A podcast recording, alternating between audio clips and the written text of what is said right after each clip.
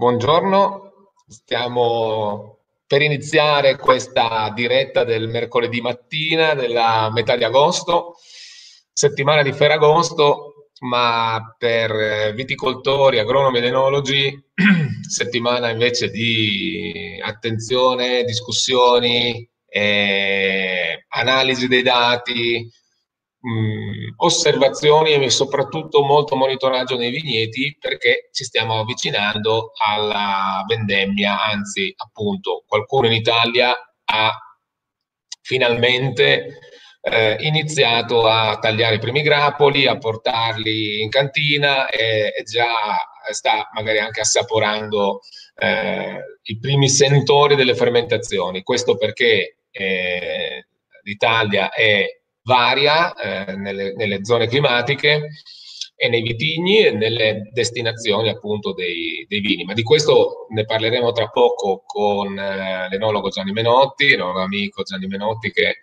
eh, con piacere tra poco appunto con cui con piacere tra poco condivideremo eh, questa, questa mattinata, questa diretta. Allora intanto eh, che pian piano si uniscono le varie i vari eh, appassionati, agronauti, tecnici, enologi e tutti quelli che ci seguono eh, da 15 settimane circa, cioè un bel numero, un bella, una bella serie di incontri e ognuno con un approfondimento, un motivo. Eh, quindi Vediamo di, di eh, iniziare dando una panoramica. Beh, intanto eh, vedo che qualcuno ha notato dove sono, effettivamente dietro di me c'è una, una cantina, anzi è la zona delle barrique, eh, della maturazione, dell'affinamento dei vini. Sono in eh, zona alta dell'Umbria, da, nell'azienda di Andrea Fornilli Fendi, Le Cornie, e che gentilmente mi ha ospitato e mi ha offerto il wifi, oltre a un ottimo poi giro nei vigneti, ma questo verrà dopo. Adesso eh, parliamo appunto della situazione d'Italia, ovviamente eh, comprende tutte le zone d'Italia, compresa quella in cui sono. E allora, eh, velocemente, allora ho deciso che per Onosperoidio eh, li lasciamo stare, nel senso che l'invaiatura ormai è praticamente completata, anche se in realtà eh, alzandosi un po' di quote, andando in zone un po' più fresche, eh, gli acini, alcuni acini sono ancora verdi e tant'è che eh, proprio anche in questi ultimi sette giorni, qualche eh, rinnovo di infezioni con idiche di oidio su questi acini verdi si può vedere, si vede. Eh, tra l'altro anche negli ultimi dieci giorni, come lo scorso anno, per chi si ricorda, c'è stata una seconda ondata di oidio, proprio in fase di metà invaiatura, fine invaiatura, tanto da far quasi pensare che l'invaiatura non fosse più capace di frenare le infezioni oidiche. Ma di questo magari ne approfondiremo durante l'inverno perché è un argomento molto in, in, interessante, quello dell'oidio che sta forse cambiando anche il suo comportamento, forse.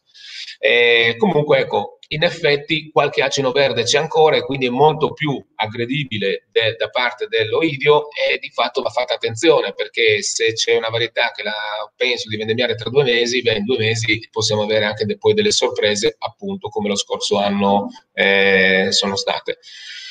Quindi Oidio, ma di fatto infezioni su foglia non ce ne sono, queste sono diciamo limitate. Eh, Pronospora, d'accordo, qualche infezione su foglia, sulle foglie giovani c'è praticamente quasi gran parte dei vigneti d'Italia, eh, ma ultime, l'ultima settimana anche di temperature elevate ha di fatto anche rallentato queste infezioni non bloccandole. Però parliamo invece di quello che eh, pian piano ci, eh, ci, ha interessato di più negli ultimi giorni, per esempio il mal dell'Esca, mal dell'Esca continua il monitoraggio nazionale e di questi vigneti ad oggi ne abbiamo controllati 257, eh, l'obiettivo sarebbe molto interessante se ognuno eh, si impegnasse nel monitoraggio del mal dell'Esca e arrivassimo a mille vigneti eh, nel, entro la vendemmia, quindi c'è ancora tempo perché in realtà sono, è questo il periodo del monitoraggio del mal dell'esca. Abbiamo una diffusione media del 5-9%, che è praticamente il doppio dello scorso anno, poco meno del doppio dello scorso anno, quindi abbiamo un'incidenza molto elevata e, e, l'attenzione è quella che abbiamo già rinnovato, capitozzare e portare fuori il materiale, portare all'esterno del vigneto il materiale infetto, il legno infetto, perché questi funghi si eh, altrimenti propagano. Poi mh, mm, parliamo di tignole. 702 vigneti controllati nell'ultimo mese, quindi tutto ciò che riguarda un po' la seconda generazione, diffusione media 4,8%. Allora qua eh, l'attenzione deve essere elevata, l'allerta è alta, quindi bollino rosso per le tignole perché abbiamo una diffusione media, cioè quindi 4,8% significa che mediamente ogni 100 grappoli 4,8 hanno la presenza di un nido, cioè di lesioni da, da parte delle larve. Quindi è un numero che è anche in questo caso il doppio dello scorso anno. Lo scorso anno era 2,6%, la media della seconda generazione, 4,8% fa capire che la seconda generazione è stata molto importante. E ci sono delle punte, perché questa è considerata che è la media, ci sono delle punte da 19, 20, 25 nidi larvali su 100 grappoli come danno di seconda generazione. Questo è un danno che se non viene controllata la terza generazione può portare a una notevole eh, perdita di qualità, eh, mh, creazione delle vie per l'entrata della botrite e tutta una serie di problematiche che sarebbero decisamente meglio evitare. Quindi è veramente un'allerta importante quella delle tignole nel 2020. E quindi collegato con questo la botrite. La botrite si è già cominciata ad osservare in un numero di vigneti, in un numero di vigneti controllati pari a 1260, la presenza è già nel 15%, quindi una presenza che se consideriamo il periodo, cioè l'invariatura, ha sicuramente interessato le varietà più sensibili, Chardonnay in primis e Pinot, tutta la famiglia dei Pinot Nero, Pinot Grigio, Pinot Bianco, con un danno medio dello 0,1%, ovviamente molto basso il danno, ma tenendo in considerazione che un acino colpito da botrite può alla fine interessare tutto il grappolo, capite che basta un acino e il punto di partenza per questo fungo eh, parassitario, cioè capace di parassitizzare, cioè di diffondersi, di aggredire attivamente i tessuti del, del grappolo per capire che può essere un punto molto critico. Quindi queste due combinazioni, ecco qua, la criticità della, della, sanità che è legata strettamente alla qualità, cioè tignole e botrite. E tra poco parleremo anche del peso medio acino che di fatto eh, rende i grappoli un po' più compatti e quindi più sensibili a, eh, a questa, allo sviluppo di questo fungo. Eh, allora, eh, botrite, cosa abbiamo ancora come situazione nazionale? Mm, qualche piccolo segnale di eh, marciume acido, ma soprattutto scottature. E nell'ultima, con l'impennata, con l'aumento delle temperature, abbiamo su 101 vigneti controllati una diffusione media delle scottature del 15%. La diffusione media in questo caso si intende proprio il numero di organi colpiti mediamente in un eh, vigneto da scottature. Allora, la scottatura è quel fenomeno per cui quando c'è la concomitanza di un'elevata temperatura e una, una, ridotta disponibilità idrica, i tessuti non resistono a questo eh, scambio termico, quindi non hanno sufficiente acqua per resistere all'aumento della temperatura e quindi si lesionano eh, sia che siano foglie che siano grappoli. Se sono le foglie perdiamo superficie fogliare, quindi se prima la misuriamo da una parte, a questo punto questo una, il 15% lo dobbiamo togliere come efficienza della chioma, e questo è vero. Eh, però quello che ci interessa prima di tutto sono le scottature sui grappoli che riducono la qualità, purtroppo non sono eh, legati alla qualità ma alla riduzione, cioè sono legati alla qualità riducendola. Allora, Basta introduzione e entriamo invece subito nell'argomento della maturazione, invitando quindi qua con noi Gianni Menotti. Gianni, buongiorno. Buongiorno a te, buongiorno a te, ciao ciao. Ciao, ciao Gianni, benissimo, sono contento. Buongiorno a tutti chi ci ascolta. Ecco. Bravo, giusto. Ecco, beh, sono tante persone che il mercoledì mattina si collegano per sentire un po' cosa dice cosa si può dire no? con i dati della viticoltura e, della, e, in questo momento anche della parte enologica dei vigneti d'Italia e quindi sono contento che hai accettato questo invito perché eh, conoscendoti da tanti anni e stimando la tua attività sono, mi fa piacere condividere questo momento della stagione in cui il passaggio dell'agronomo all'enologo è quel momento chiave per cui ci si cerca, io cerco, gli agronomi cercano di descriverti eh, com'è il vigneto e tu di capirlo per poi trasformarlo, no?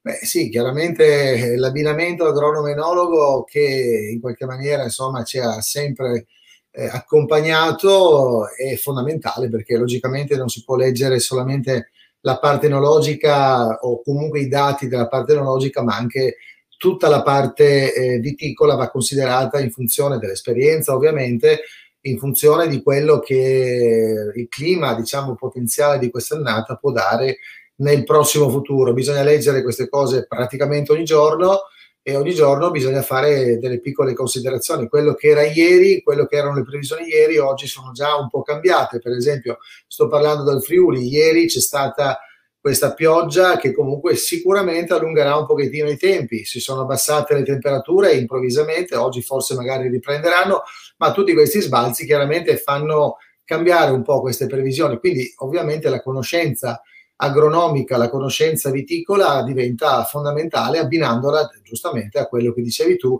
alle, ai, dati, ai dati enologici che vanno letti in, questa, in questo senso. Insomma. Sì, in, tra l'altro la, l'intento anche di queste, di queste, discussioni così che faccio in queste dirette del mercoledì mattina sono anche quelle un po' di cercare di anticipare alcune situazioni. Adesso mi voglio legare appunto a quello che hai detto perché il, il, la meteorologia, il clima, la meteorologia in realtà che ci aspetta, no? eh, che accadrà prossimi, nelle prossime settimane, di fatto noi non possiamo prevederla più di tanto. Però possiamo, sulla base di, de, delle, degli indizi no, che abbiamo ad oggi, cercare di prevenire quelle situazioni di crisi, appunto quella della sanità delle uve, che so benissimo per te essere un fattore proprio imprescindibile, cioè sanità assoluta, che se però non la prendo in considerazione oggi, anzi avrei già dovuto prenderla in considerazione ieri, per dire la verità, cioè ieri per dire nel, nel, nella stagione, no? Però almeno oggi dico, ok, c'è un rischio reale di botrite perché è già un po' presente, tignole perché sono molto presenti, eh, allora io devo, cioè non posso stare fermo, altrimenti mi perdo quell'occasione di migliorare la sanità che alla vendemmia invece è fondamentale, giusto? Beh, eh, logicamente va considerato tutto, il problema è con che mezzi riusciamo a far fronte a questi, questi piccoli problemi che insomma credo che io ho notato questo, che sì, c'è questa fase iniziale così di sviluppo di patologie che comunque poi nel tempo magari si ridimensionano grazie al fatto che adesso magari arriverà una ventilazione diversa, magari più da nord, che tu come tu ben sai riesce ad essere molto più curativa rispetto magari ad una cosa che viene da un vento che viene dal sud e quindi tutto questo è probabile magari che possa, che possa un po' cambiare. La fase attuale, diciamo prima della, eh, di questo Ferragosto, generalmente sempre molto calda, ma poi nell'arco di qualche giorno forse tutto si ridimensiona, a fine agosto poi diventa tutto più semplice, tutto più tranquillo. Ecco, quindi noi aspettiamo questo, l'esperienza ci ha dato anche questo, questo messaggio. Io sono convinto, insomma, che poi la vita tutto sommato riesce tranquillamente a superare queste fasi così un po' delicate e come sempre noi siamo preoccupati, siamo, siamo sempre in ansia, questo è un periodo per me e anche per te ovviamente molto molto delicato, tant'è che insomma la preparazione alla vendemmia ti dà, insomma, non ti lascia dormire così tranquillo come sempre, pur avendo ormai purtroppo tanti anni di esperienza, diciamo purtroppo dal punto di vista di carta d'identità. Ma insomma, però questo tutto sommato ci fa anche dormire un po' meglio, anche se male, come dicevo prima, ma sempre un po' meglio. Quindi ci aspettiamo che il tutto si ridimensioni, che tutto possa ritornare. Abbiamo anche dei, come tu ben sai, insomma, delle situazioni eh, anche più, più, più, più, semplici, più belle, più tranquille. Anche qui in Coglio vedo che insomma tutto sommato non, non c'è questa pressione eh, pato- di, di, certi patogeni insomma così, così importante. Devo dire, facendo un giro anche per le vigne, insomma, non ho notato tanti tanti problemi per cui ecco anche questa nostra terra in questo caso eh, sto parlando ci, dà, ci, dà, ci regala eh, tante cose positive, insomma, ecco. Sì, guarda, io metterei adesso un uh, grafico che così ci può accompagnare una parte della discussione, eh, in cui che cosa, che cosa si vede? Si vedono delle linee colorate.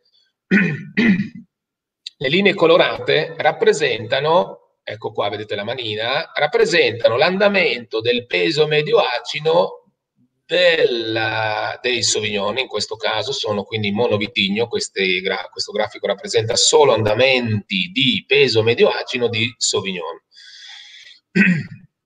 Ogni colore è un anno diverso, questa è la media di circa una 30, 40, 35 vigneti diversi in diverse zone del Friuli, mm, principalmente del Friuli, eh, tra Coglio, Coglio Orientali e Isonzo, quindi le tre zone eh, in cui ho avuto eh, negli ultimi 15 anni occasione di lavorare su Sauvignon in maniera più intensa, andando a fare diverse misure, tra cui il peso medio acino e il suo andamento.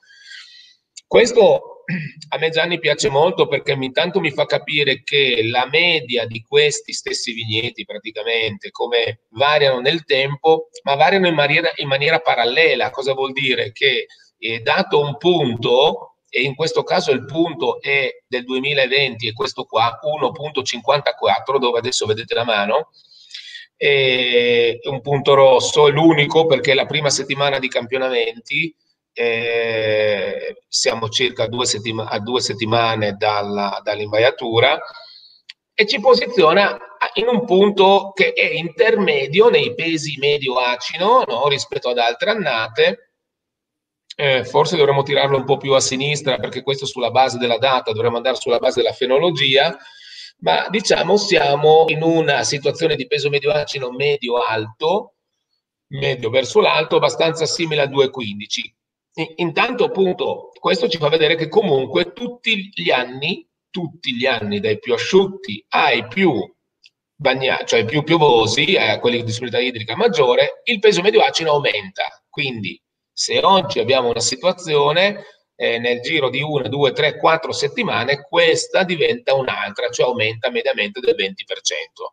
Ecco, eh, questo mh, mm, oltre alle considerazioni in senso assoluto, sempre nel discorso della sanità, che è quella che a me preme molto, è, è appunto legato al fatto di questa compattezza che già oggi osserviamo, quindi ci dobbiamo aspettare un aumento di questa compattezza. Ed ecco che se abbiamo anche altre no, azioni, per esempio appunto quello che dicevo delle tignole non controllate, oppure una scarsa arrangiamento dei grappoli, possiamo andare incontro a problematiche legate a diversi tipi di marciumi, tra cui la botrite. Ecco, quindi questo un po' l'allarme è dato anche da questo peso medio acino, diciamo, eh, nella media alta delle annate. Ecco. Per te un peso medio acino elevato cosa ti dà, Gianni? Ma eh, generalmente il peso medio alto vuol dire che c'è stata una bella, eh, diciamo, idratazione del grappolo, vuol dire che l'annata, come si è visto, insomma, è trascorsa con almeno qui, insomma, ma mh, mm, da quello che so in diversi punti d'Italia, anch'io lavoro un po' in diversi posti, e ho visto che tutto sommato c'è da tutte le parti questa bellissima idratazione dovuta appunto alla, alla, all'acqua che c'è stata nelle fasi proprio più, più, più importanti, in particolare l'invaiatura. L'invaiatura è fondamentale. Senza acqua l'invaiatura all'invaiatura vuol dire che avremo diciamo delle grosse crisi da parte del, del grappolo, la, la, la, buccia si assottiglia, l'acido malico eh, scende, bruciato, vengono bruciati tanti aromi. Quest'anno invece devo dire, come peraltro anche il 2015, insomma è stata una bellissima annata e ricordo proprio per il Sauvignon un'annata ricchissima di aromi, ricchissima di profumi, un bel equilibrio anche spostato in alto verso maturità dove la gradazione alcolica diventava non dico esagerata, ma insomma un tantino su, beh, comunque c'era un grandissimo equilibrio. Quindi, ecco, io per quanto mi riguarda vado sempre a cercare questo equilibrio e con questi dati direi che ci siamo e quindi ci aspettiamo una bella annata di Sauvignon, peraltro confortati anche da, da, da, dai primi dati di acidità e anche di pH molto molto interessanti. Abbiamo quindi spazio ancora per maturare, spazio ancora per eh, avere una, una, bellissima espressione aromatica eh, tiolica nel futuro, quindi a maturità importanti e quindi insomma le condizioni sono queste. Spero che eh, tutto vada per il meglio, come dicevo prima, comunque avremo una seconda parte di agosto sicuramente più, più tranquilla, più anche dalle previsioni a lunga scadenza, che vabbè le prendiamo così come beneficio di inventario, però sono già eh, volte ad una leggera riduzione dell'insolazione, che vabbè quella c'è comunque, ma soprattutto di temperatura, qualche spruzzata d'acqua, per cui dovremmo tutto sommato andare bene. Per quanto riguarda il discorso della botrite, poi sai, sul Sauvignon dipende quale clone, a quale clone ti riferisci. Se abbiamo un R3, l'R3 è bello spargolo, quindi l'acido magari che a un certo punto ci ha questa botrite finisce lì, non c'è questa proliferazione che insomma tenuto conto di un, di un periodo di covid che abbiamo passato prolifera specialmente dove c'è troppo assembramento, quindi evitiamo l'assembramento con un R3 in questo caso e abbiamo la possibilità di poter arrivare ad una bellissima maturità. Ecco, quindi questo un po' sono sempre previsioni, ma generalmente gli andamenti vengono abbastanza rispettati, insomma. Sì, sì, sì, infatti, infatti per quello sono abbastanza eh, contento di far vedere questi dati perché secondo me sono dati importanti che fanno comprendere l'evoluzione della maturazione delle bacche e che hanno diversi andamenti. Il peso medio acido, che questo che vediamo è uno di questi, ma poi c'è l'evoluzione degli zuccheri, la degradazione degli acidi, degli acidi organici, e, oppure l'andamento dell'aumento dei, dei solidi solubili per bacca, quindi fino a determinare il blocco del floema, magari ne parliamo dopo. Allora, volevo ritornare appunto su questa cosa del, dell'acino, acino appunto con più polpa, no? Quindi di fatto dovremmo avere anche, ecco qua c'è un po' forse un'attenzione che merita, merita essere discussa che questa. Allora, eh, potrebbe esserci il primo impatto che vado a defogliare, no? Perché magari vedo, perché comunque ti ricordo Gianni che c'è il 15% dei vigneti con presenza di Botrite, 15% su 1000 vigneti controllati, 1260, vuol dire che abbiamo circa eh, 200 vigneti in cui la botrite è presente, presente no? quindi c'è. E, e, se il peso medio acido aumenta, eh, non può purtroppo ridursi. Eh. Allora, questa discussione, cioè questo ragionamento fa sì che uno dica, beh, allora vado a defogliare allora ecco qua l'attenzione però, perché se vado a defogliare adesso, io dal mio punto di vista, ma poi eh, Gianni mi dirà il tuo, no? così lo discutiamo. Dal mio punto di vista, una defogliazione adesso con temperature attese nella prossima settimana, comunque di 35, 36, 37 gradi, 34 gradi, comunque temperature elevate, ma forse vado a dargli uno stress luminoso molto importante, la vite potrebbe, il grappo la buccia potrebbe reagire no? aumentando anche una parte fenolica, cioè i polifenoli, no? perché a, perlomeno le catechine aumentano eh, colorando eh, e quindi cambiare magari leggermente quella sfumatura che invece potrei avere mantenendolo in penombra. Cosa dici?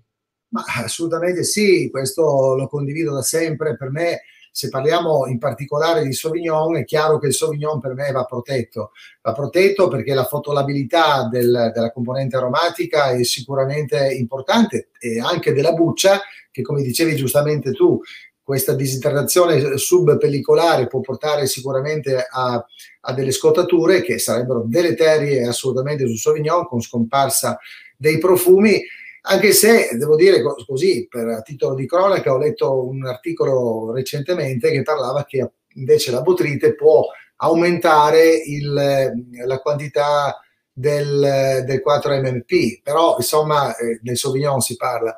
Francamente questo non l'ho proprio notato nelle, nella pratica, amo sempre le, le uve belle, diciamo belle mature, ma non, ma non con botrite. Giustamente le sfumature verdi, eh, quelle sono fondamentali sul Sauvignon, se parliamo di Sauvignon, ma in genere, insomma, sui vini bianchi le sfumature verdi sono fondamentali, a parte che sono un segnale di un pH giusto, di un'acidità equilibrata, di una situazione, insomma, di eh, maturità, ma non di surmaturazione. Quindi mh, mm, vado, vado, sicuramente verso un, un un eh, concetto di, di, copertura del Sauvignon fino a che non abbiamo queste copertura fogliare intendo, fino a che non abbiamo la certezza che nel, come dicevo, generalmente nella terza decade di agosto tutto quanto si ridimensiona e poi a settembre ancora meglio. Ecco lì, come tu ben sai, abbiamo fatto anche assieme certi progetti legati appunto a, ad una defoliazione pre-raccolta che porta ad aumento della quantità di tioli e quindi questo anche va valutato. Ecco, non si può mai dire, giustamente, poi siamo molto, molto in, anticipo rispetto al Sauvignon. Sauvignon. I primi Sauvignon dovrebbero essere raccolti nell'ultima, diciamo dopo il 25, ma i primi Sauvignon, il grosso del Sauvignon andrà sicuramente a settembre, anche appunto grazie a, queste, a questo clima che si ridimensiona. E quindi sì, tutte queste cose vanno gestite in maniera oculata e ripeto, per me la defoliazione in questa fase assolutamente no.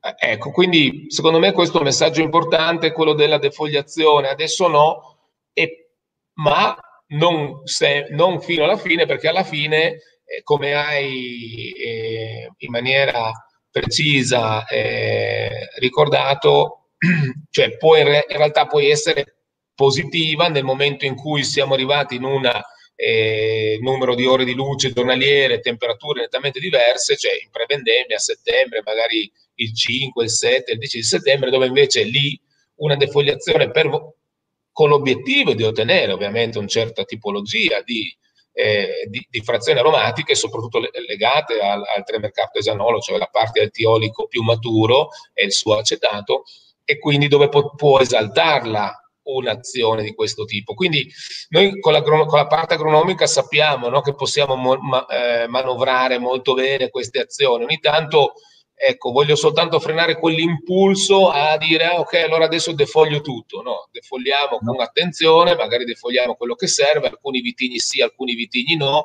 e soprattutto filosofia che cerco di trasmettere costantemente, sempre, è quella mai tutto uguale, cioè le varietà sono diverse e, e all'interno della varietà destinazioni diverse. Quindi magari se parliamo di un pino grigio, forse le condizioni possono essere diverse, cioè possiamo ragionare eh, con logiche e azioni che invece non sono quelle del Sauvignon, ovviamente.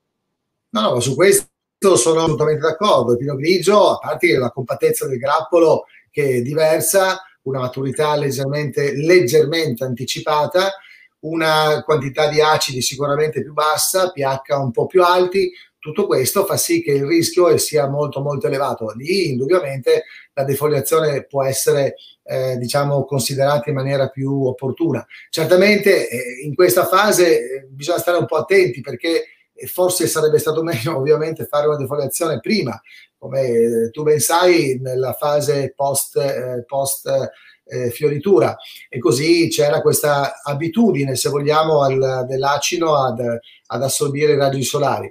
Ma comunque, a parte questo, insomma, una piccola defoliazione in questa fase, magari nella parte rivolta a nord piuttosto che a sud, può essere di aiuto, indubbiamente.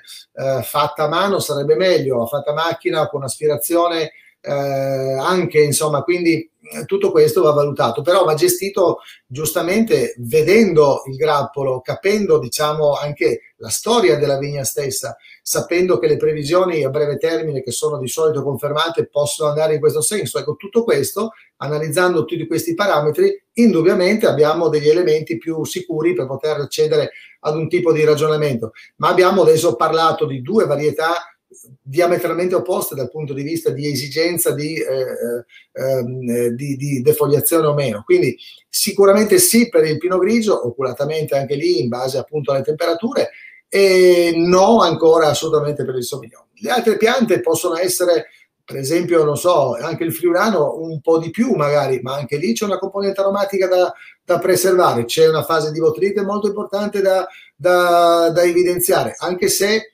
devo dire che sul Tokai, io lo chiamo ancora così, ehm, eh, per me un po' di botrite ci sta. La componente aromatica viene esaltata, prove fatte ormai da tanti anni eh, mi consentono di poter dire che chi riesce a trovare questo equilibrio che di componente aromatica di, di, botrite che sviluppa la componente aromatica in una fase molto limitata della fenologica prima della raccolta, allora riusciamo ad ottenere un grande risultato, altrimenti niente. Tutto questo fa sì che Valetta, Valetta la vigna, Valetta il grappolo, Valetta con l'esperienza che si ha, e tutto questo è, non fa parte di un manuale ma fa parte dell'esperienza. L'esperienza eh. ti consente di poter andare in un senso piuttosto che in un altro e devo dire insomma ormai insomma, abbiamo acquisito tanti elementi poi anche tecnici che, ti, che ti, ti danno questa opportunità di scelta legata proprio alla, alla, alla vite, no, non alla vigna, alla vite stessa insomma. Ecco. Ehm, allora, adesso volevo approfondire il discorso delle scottature. No? Come visto nei dati che rilevati ad oggi, eh, sempre, i, dati sono tutti quelli raccolti, eh, i dati medi raccolti attraverso l'app for Grapes, no? quindi questa è l'app che eh, ho creato per il monitoraggio in vigneto, il monitoraggio intelligente, continuo, fatto con metodo. Allora, ehm, anche perché appunto eh, sem- ci sono sempre molti contatori all'interno dell'app, nelle varie sezioni, per poter dare dei dati, valutazioni oggettive. E in questa, eh, una delle funzioni, una delle uh, nuovi tipi di rilievo che, sono, che ho inserito durante l'ultimo anno, durante la stagione invernale, proprio per prepararmi quest'anno, è la possibilità di selezionare la, attraverso quattro menu a tendina molto semplici l'analisi sensoriale degli acini, raggruppandola per la maturità tecnologica, cioè la polpa, la buccia, eh, il vinacciolo e diciamo una valutazione globale. Ho usato le classi che sono state messe a punto e sono anche molto utilizzate, quelle dell'ISV, e quindi all'interno, eh, eh, assaggiando gli acini del vigneto, si può in, annotare molto facilmente, basta selezionare meno tendina, in quel vigneto oggi cosa sto sentendo. Per te l'analisi sensoriale degli acini, cioè che cosa vai a cercare magari appunto in un bianco alla, alla, dal punto di vista gustativo nelle bacche di un vigneto, cioè vinacciolo, buccia, polpa, gusti, precursori? Ma guarda, se per il rosso indubbiamente anche lì abbiamo la parte buccia, la parte polpa da considerare, ma molto più la storia degli, eh, cioè la componente fenoloica dei vinaccioli, nei vini bianchi, nelle uve bianche direi un po' meno, ecco vado a cercare veramente quello che la polpa e le sensazioni diciamo aromatiche eh, primarie eh, vengono esaltate dalla, dalla degustazione. Chiaramente anche lì si differenziano tra le sensazioni che avrai sul Sauvignon che ovviamente non, non, possiamo non considerare che nel Sauvignon le componenti aromatiche primarie non sono solo quelle eh, che saranno poi esaltate nel, nel, diciamo nel vino finale, ma anche il 3MH che si sviluppa in seguito alla, dopo la fermentazione sicuramente può essere importante sapendo che c'è tanto 3MH, 3, eh, MH diciamo non ehm, non post, non post eh, fermentazione, l'acetato insomma, ecco. E quindi eh, cercando di analizzare a, a, a bocca tutte queste variabili che poi tu le hai già eh, assunte come, come, come, dati importanti nel corso della tua esperienza, sapendo che quella componente aromatica ti dava quel tipo di aroma, ecco, questo è, diventa molto molto importante. Come dicevo però il Sauvignon ha un tipo di, di, aroma molto evidente che poi viene esaltato in modo particolare deglutendo e portandolo diciamo attraverso il naso, capendo anche lì certe sensazioni che eh, le componenti aromatiche si esprim- esprimono appunto attraverso, attraverso il naso, il, il retro nasale, chiamiamolo così, Ecco, la bocca invece diventa forse più importante per, per il pino grigio, così come per tante altre varietà. E sono due tipi anche di aromi, uno più terpenico, l'altro ovviamente più tiolico. Tutte queste cose ti consentono di poter capire quale sia l'andamento aromatico di queste uve, ma anche non solo la componente aromatica, ma anche la concentrazione che può essere che può arrivare poi dopo a livello di eh, vinificazione, la concentrazione del vino, lo, la si capisce anche proprio dalla, ehm, dalla struttura della polpa, da, quando, da come la polpa tu la riesci a, a, a, capire, diciamo, in bocca. Ecco, questo ho visto che è un segnale abbastanza lineare tra queste sensazioni, così chiamiamole, eh, di bocca e quello che sarà poi il vino finale. Questo è molto molto importante, la consistenza della buccia, la croccantezza della buccia, ecco, tutte cose che in questo caso nel Sauvignon in modo particolare c'è, come dicevo prima, eh, all'invaiatura, se l'invaiatura non dovesse essere eh, così ehm, alimentata un po' dall'acqua, tutte queste croccantezze nel Sauvignon non ci sono più e questo segnala un calo netto di struttura del vino ma anche di componente aromatica.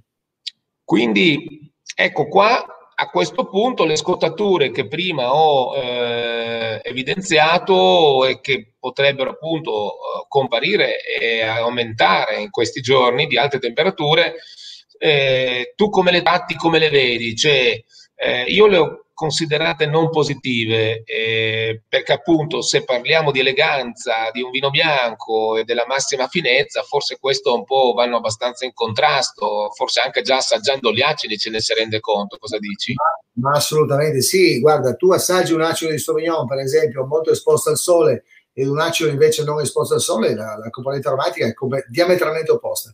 Partiamo dalle scottature dove c'è un'esaltazione della componente terpenica che ce n'è poco nel Sauvignon, ma lì viene particolarmente esaltata. Nelle, nelle, nelle bacche, diciamo, non esposte al sole, arriviamo non alle pirazine, perché le pirazine sappiamo sono elementi negativi, ma componenti teoliche primarie molto più, molto più evidenti. Ecco lì la distinzione netta.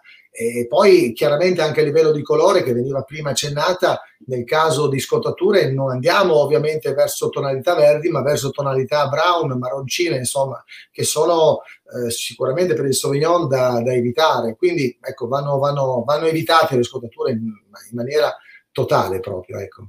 Ecco, ma tu eh, che cosa puoi, cioè, mh, dal punto di vista enologico, solo la cernita o anche qualche intervento diverso? Se, perché appunto possono esserci no? quest'anno delle scottature, eh, ce ne sono ogni anno delle scottature, dipende da vari fattori, appunto, della, della come dicevo prima, la contemporanea eh, coesistenza di alte temperature e bassa disponibilità idrica e magari bassa vigoria. Le cose vanno insieme, queste uve si scottano. Così, cosa fai? Le fai separare, curare in vigna o qualche intervento successivo?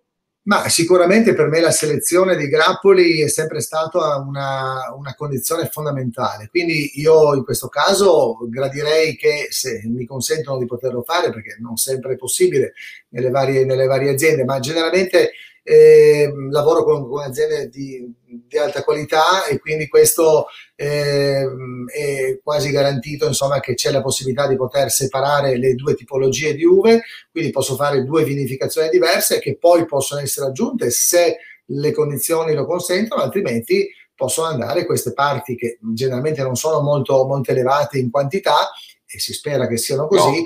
magari in, un secondo, in una seconda scelta e quindi insomma pre, pre, prediligendo giustamente la qualità in, a 360 gradi. Insomma, ecco, è un lavoro in più, d'accordo, ma questo è sicuramente una condizione per arrivare ad un prodotto che può anche essere venduto a un prezzo più alto. Quindi questo ti dà l'opportunità di poter fare queste scelte. No? Maturi- secondo me, quando la qualità è totale, mh, si può anche osare qualche, qualche, centesimo di euro in più, insomma, ecco, e questo ti consente di poter fare queste selezioni che per me sono fondamentali. Ecco, infatti anche, anche per me eh, la, la scottatura va considerata soprattutto con l'obiettivo dei grandi vini ovviamente, altrimenti si possono accettare via via eh, condizioni anche diverse, però per un grande vino eh, dove l'eleganza deve essere assoluta, finezza e mancanza e, e totale assenza di, di, di sensazioni appunto mh, legate alle aumenti di temperature, alle scottature, alla, a questo brown che dicevi. E infatti anche nell'indice del potenziale qualitativo le scottature per arrivare al massimo punteggio non sono ammesse, quindi bisogna o selezionare le uve o aver fatto tutto ciò che serviva nel vigneto affinché arrivassimo adesso senza scottature. E tra l'altro è interessante perché ci sono molti vigneti che non ne hanno. Quindi qua ci, ci, c'è secondo me un, molto lavoro da fare e da condividere, osservazioni per capire qual è la condizione che mi porta alla scottatura o meno, perché i fattori sono veramente tanti e, e, e secondo me sempre più negli anni andremo incontro a questa problematica proprio per questo cambiamento climatico che, che lo sappiamo che c'è, in cui abbiamo questi momenti di forte calore a cui la pianta probabilmente non è ancora adattata, non si è ancora, dico ancora, adattata e quindi reagisce appunto in questo modo. Eh, sì, quindi direi che è un fattore da tenere anche in futuro molto in considerazione. Ecco. Eh, io credo che anche il Sauvignon in modo particolare, parlando eh, del vitigno per eccellenza che non vuole le scottature, come tu ben sai, ha una quantità di foglia, di parete fogliare molto importante, quindi riesce quasi naturalmente, almeno per certi cloni, a preservare il contatto con il sole, quindi non toccando le foglie, magari eh, spulciando qualche fogliolina da, nella parte bassa dove anche lì magari si può, eh, può diventare un po' troppo cartacea, quindi neanche efficiente o addirittura anche bruciata. Ecco, e a questo punto proprio eh, arriviamo a, a, al, al, al, top, diciamo, della gestione della parete fogliare appunto del Sauvignon. Ecco, quindi direi che il Sauvignon di per sé forse è un po' auto, autoprotettivo, insomma, almeno per certi, certi cloni, direi per tantissimi cloni. Quindi c'è questa, questa auto, chiamiamola determinazione di ogni singola varietà legata alla sua componente aromatica che in qualche maniera eh, riesce a preservare da sé, insomma, tutti questi elementi. Eh, voglio chiedere ancora questa cosa qua. Sulla, tu hai molta esperienza eh, da molti anni di vinificazioni attente e di analisi delle uve e dei vini no, e dei risultati. Allora, il pH e l'acidità sappiamo, eh, sappiamo essere due elementi, due parametri analitici misurati nelle uve di estrema importanza. Eh, penso che dico una cosa ovvia se dico che tu vorresti un pH basso e un'acidità alta, ma soprattutto un pH basso. Mm, nella, nell'esperienza hai trovato questa condizione, cioè il pH mediamente più basso lo hai trovato in annate diverse o in zone diverse o in coltivazioni diverse, non so, eh, perché mh, mm, sì, mi pare essere un elemento molto importante, cioè sicuramente un elemento molto importante, quindi... Ma guarda, il, um, tutte e due le cose, nel senso che generalmente il sito fa la differenza, quindi in annate c'è sempre questa differenza di pH tra un sito e un altro sito. Poi ovviamente il clima dell'annata fa la differenza. Ecco, eh, ma questo è anche un fatto positivo perché mediamente in quelle, nelle situazioni magari di un pH un po' troppo alto, ma non vorrei nel Sauvignon, magari lo, lo esigono su uno Chardonnay, mh, anche molte volte sul Tokai, ecco, eh, per aumentare un po' il volume poi del vino fini, finito. Ecco, mm-hmm. la, la, ricerca, la ricerca di questa... ehm, di questa situazione è, è, abbastanza evidente. Quindi abbiamo annate come quest'anno, per esempio, che il pH lo trovo almeno in questa fase abbastanza indietro, ma questo vuol dire che c'è stata appunto una bellissima, eh, una bellissima idratazione del grappolo e quindi per arrivare quindi ad un pH che non dovrà mai essere troppo basso. Lo cercheremo magari nelle basi spumante. Non lo cerchiamo troppo ovviamente nel Sauvignon, nel Sauvignon andrei intorno ai 3,30 di pH, grosso modo, magari come dicevo prima, su un Tokai, su uno Chardonnay, possiamo esagerare, abusare un po' di questo pH e andare magari verso anche i 3,50, dato per qualcuno magari fin troppo alto, ma francamente anche i 3,60 molte volte, contenendo la possibile eh, formazione del, eh, della, della, della eh, fermentazione malolattica. Questo è anche un elemento che va gestito poi con le temperature, con eh, attenzioni particolari, con la conta eventualmente dei batteri in, in, quelle fasi, insomma va tutto monitorato. Ma molte volte per fare un grande vino, sai, devi un po' eh, andare un po' al limite, insomma, non puoi eh, standardizzare un po' troppo. Ecco, l'esperienza ti porta a dire vado in questo senso, vado fino a questo punto, so che oltre magari non ho ancora l'esperienza, ma vado fino lì perché ce la faccio. Ecco, quindi non esiste mai una, un, un, un, un rapporto diretto, diciamo, tra acidità e pH, ma c'è comunque una linea di tendenza che sinceramente la seguo e come dicevo prima, a differenza delle varietà, ecco, questo non c'è dubbio, insomma.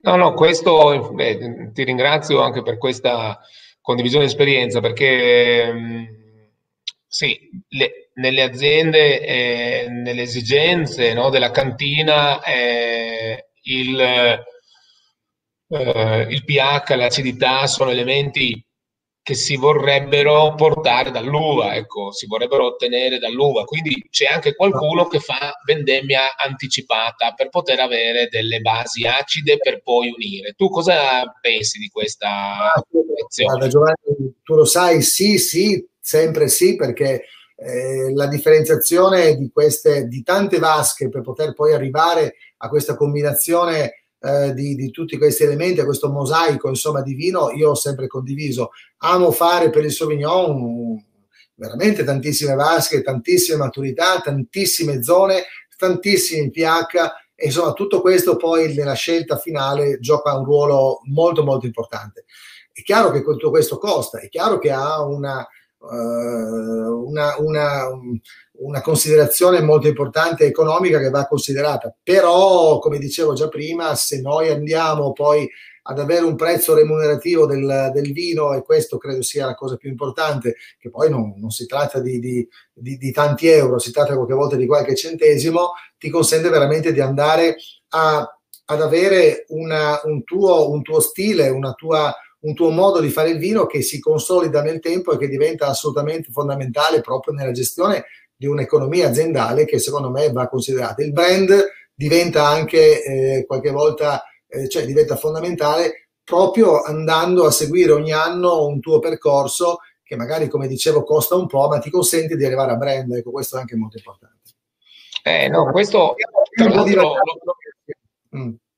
no, tra l'altro lo trovo un, un, qualcosa che è proprio cambiato negli anni, cioè per quello che ho visto io, ovviamente, dal mio punto di vista, negli ultimi vent'anni c'è stato questo cambiamento, perlomeno per le realtà che ho visitato e con cui ho avuto occasione di lavorare, la possibilità di, di, di, diciamo, di seguire da più da vicino, cioè da una vendemmia più organizzata per vitigni, no? E inizio con uno lo finisco, poi inizio con un altro lo finisco, poi inizio con un altro lo finisco, a invece mescolare eh, inizio quel vigneto di una varietà, di un vitigno, poi faccio un altro, poi dello stesso vitigno che avevo già vendemmiato faccio un'altra partita, quindi beh, il lavoro dell'enologo e della cantina si è complicato un bel po'.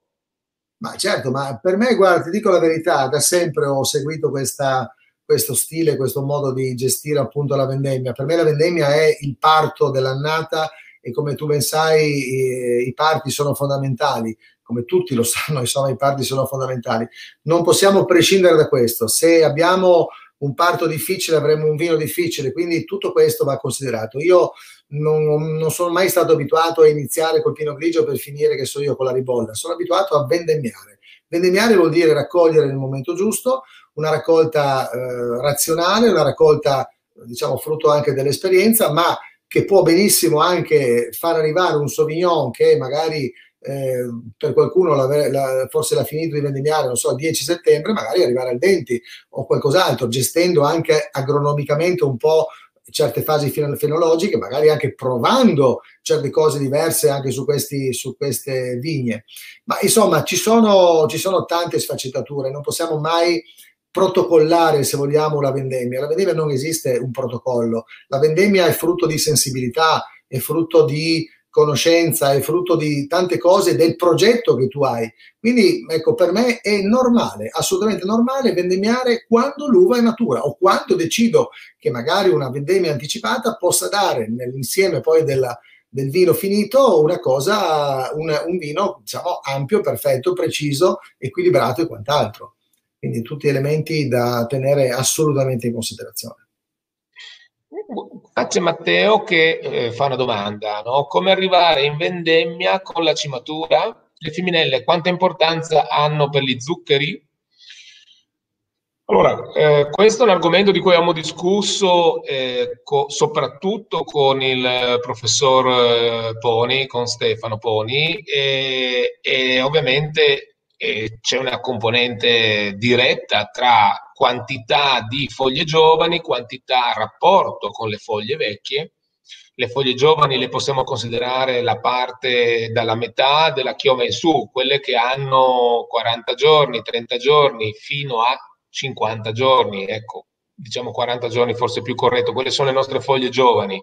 Quelle foglie giovani lì lavorano molto, si trovano nella parte alta della chioma, quindi potrei averne di più o di meno a seconda se ho cimato o per esempio accapannato, perché se ho accapannato ne ho molto di meno rispetto ad aver cimato ed è già un fattore che, che cambia, che diciamo così, determina un profondo, importante cambiamento nella maturazione delle uve, nell'andamento dell'accumulo degli zuccheri, della gradazione degli acidi.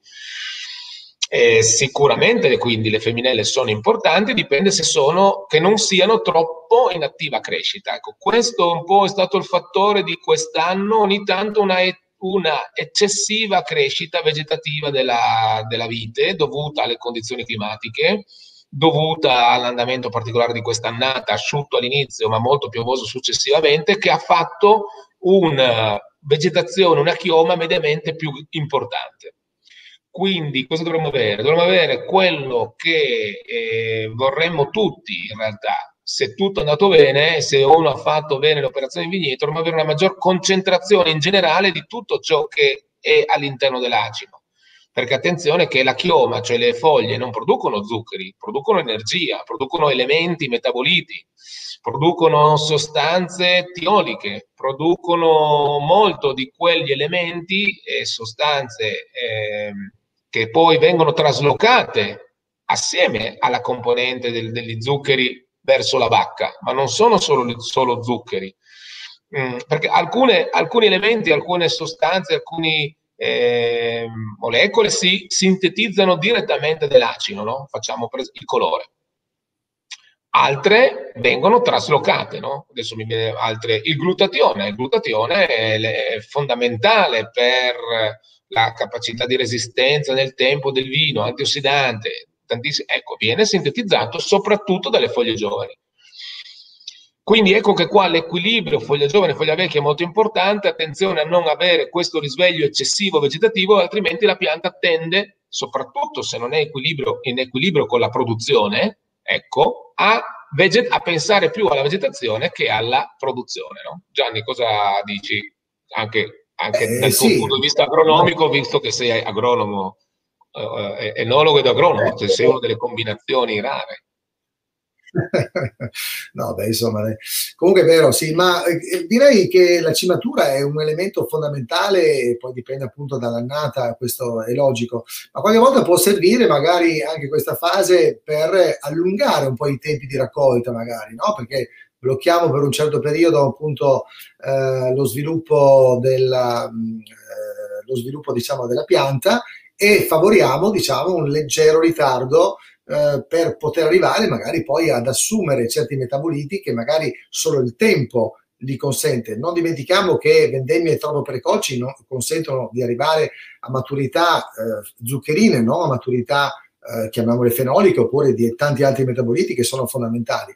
Quindi vado a cercare sempre un allungamento il più possibile di, della fase fenologica e se vogliamo citare i nostri cugini francesi, loro hanno questa grossa fortuna che comunque raccolgono leggermente dopo, anche, parliamo dello champagne in modo particolare, che è stata la fortuna insomma della parte nord eh, della Francia e che la raccolta veniva una volta addirittura ad ottobre, adesso magari arriva a settembre, ma non arriva mai in agosto o quasi mai in agosto.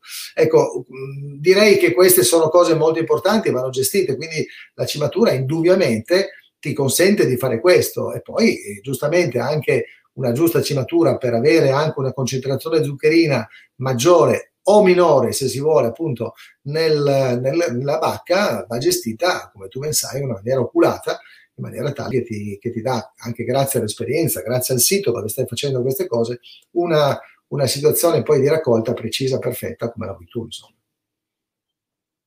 Allora, abbiamo, abbiamo, Marco che ci chiede questo, un quesito. In caso di uve scottate, sarà il caso di intervenire per abbassare le catechine già su mosto?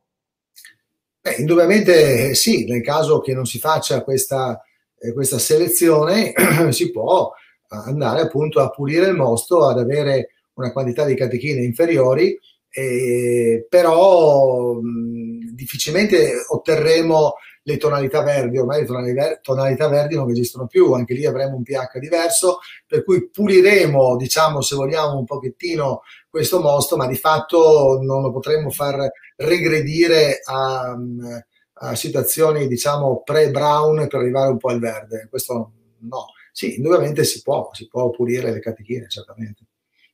Sì, sì, ecco, questo è, è, sempre quel fattore per cui di fatto molte cose si possono fare dopo, eh, però penso che la strada migliore sia farle prima, cioè evitare, evitare queste problematiche, soprattutto, mi ripeto, sapendo che potrebbero eh, cioè quando si hanno già le avvisaglie, no? quindi quando posso fare qualcosa e con non averlo fatto, poi uno dice sì, ma si, si, si, si morsica la lingua, dice no, si mangia le unghie, o fa qualcosa perché dice cavolo avrei dovuto farlo.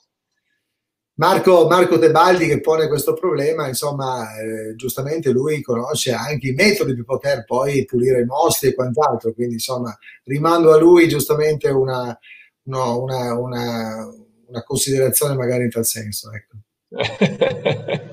ok, altro, no, Gianni, abbiamo fatto una bellissima chiacchierata di un'ora, quindi siamo arrivati all'inizio, nostre, all'inizio della giornata lavorativa, quella appunto di vigneto per me, ma penso forse anche per te qualcosa, o di avvicinamento, avvicinamento di come, preparazione per la vendemmia. Ultima battuta, che cosa che cosa ti prepari tu per la vendemmia personalmente? Cioè, mh, mm, uno, schemi, ragionamenti, programmi, non so, come ti avvicini alla vendemmia di un'azienda, di una cantina? Ma guarda, io non ho, come dicevo prima, un protocollo fisso da, da, seguire. Generalmente amo seguire e monitorare giorno per giorno, vigna per vigna e decidere al momento quello che devo fare. Eh, chiaramente la, il monitoraggio di tutta, di tutta la, la, la, la, campagna cerco di averlo per poter arrivare a queste scelte e quindi, e quindi arrivare a queste scelte diventa prioritario. Ma ripeto, quando arrivi lì, la gestione, diciamo, dell'uso, beh, guarda, solo l'APA stesso per dire di una, eh, di un mosto ti fa cambiare radicalmente e non esiste neanche lì un protocollo. Quindi devi gestirlo anche quello in una certa, in una certa maniera. Chiaramente va, va, tutto questo è una, è una, situazione un po' anche complicata, complessa, di, di, grande attenzione nel particolare, eccetera, ma in questo caso chi fa questo lavoro per me sono eh, le persone come te, come tanti altri, insomma, che lavorano in vigna, che mi danno questo messaggio, in base a questo messaggio gestisco la vinificazione. Non esiste, ripeto, un protocollo, ma non voglio che esista. Io lo dimentico il protocollo anno dopo anno perché voglio gestire anno dopo anno nella maniera che ritengo giusta, in funzione dell'esperienza, in funzione dei dati e seguo tutti questi, tutti questi processi in una maniera proprio così eh, di, alla giornata. Ecco. Eh, sicuramente la tua esperienza e la capacità di concentrazione sono importanti perché eh, lì bisogna essere concentrati, eliminare tutto e avere la mente su questo per questi due mesi sicuramente. Però certo. siccome eh, eh, allora adesso siamo distanti perché io sono in Umbria e tu sei in Friuli, adesso appena rientro, eh, quindi fine settimana, ma primi giorni della settimana ti spiego come usare l'app for Grapes e così ti, la dovrai utilizzare per fare il monitoraggio dei vigneti. È nata per quello.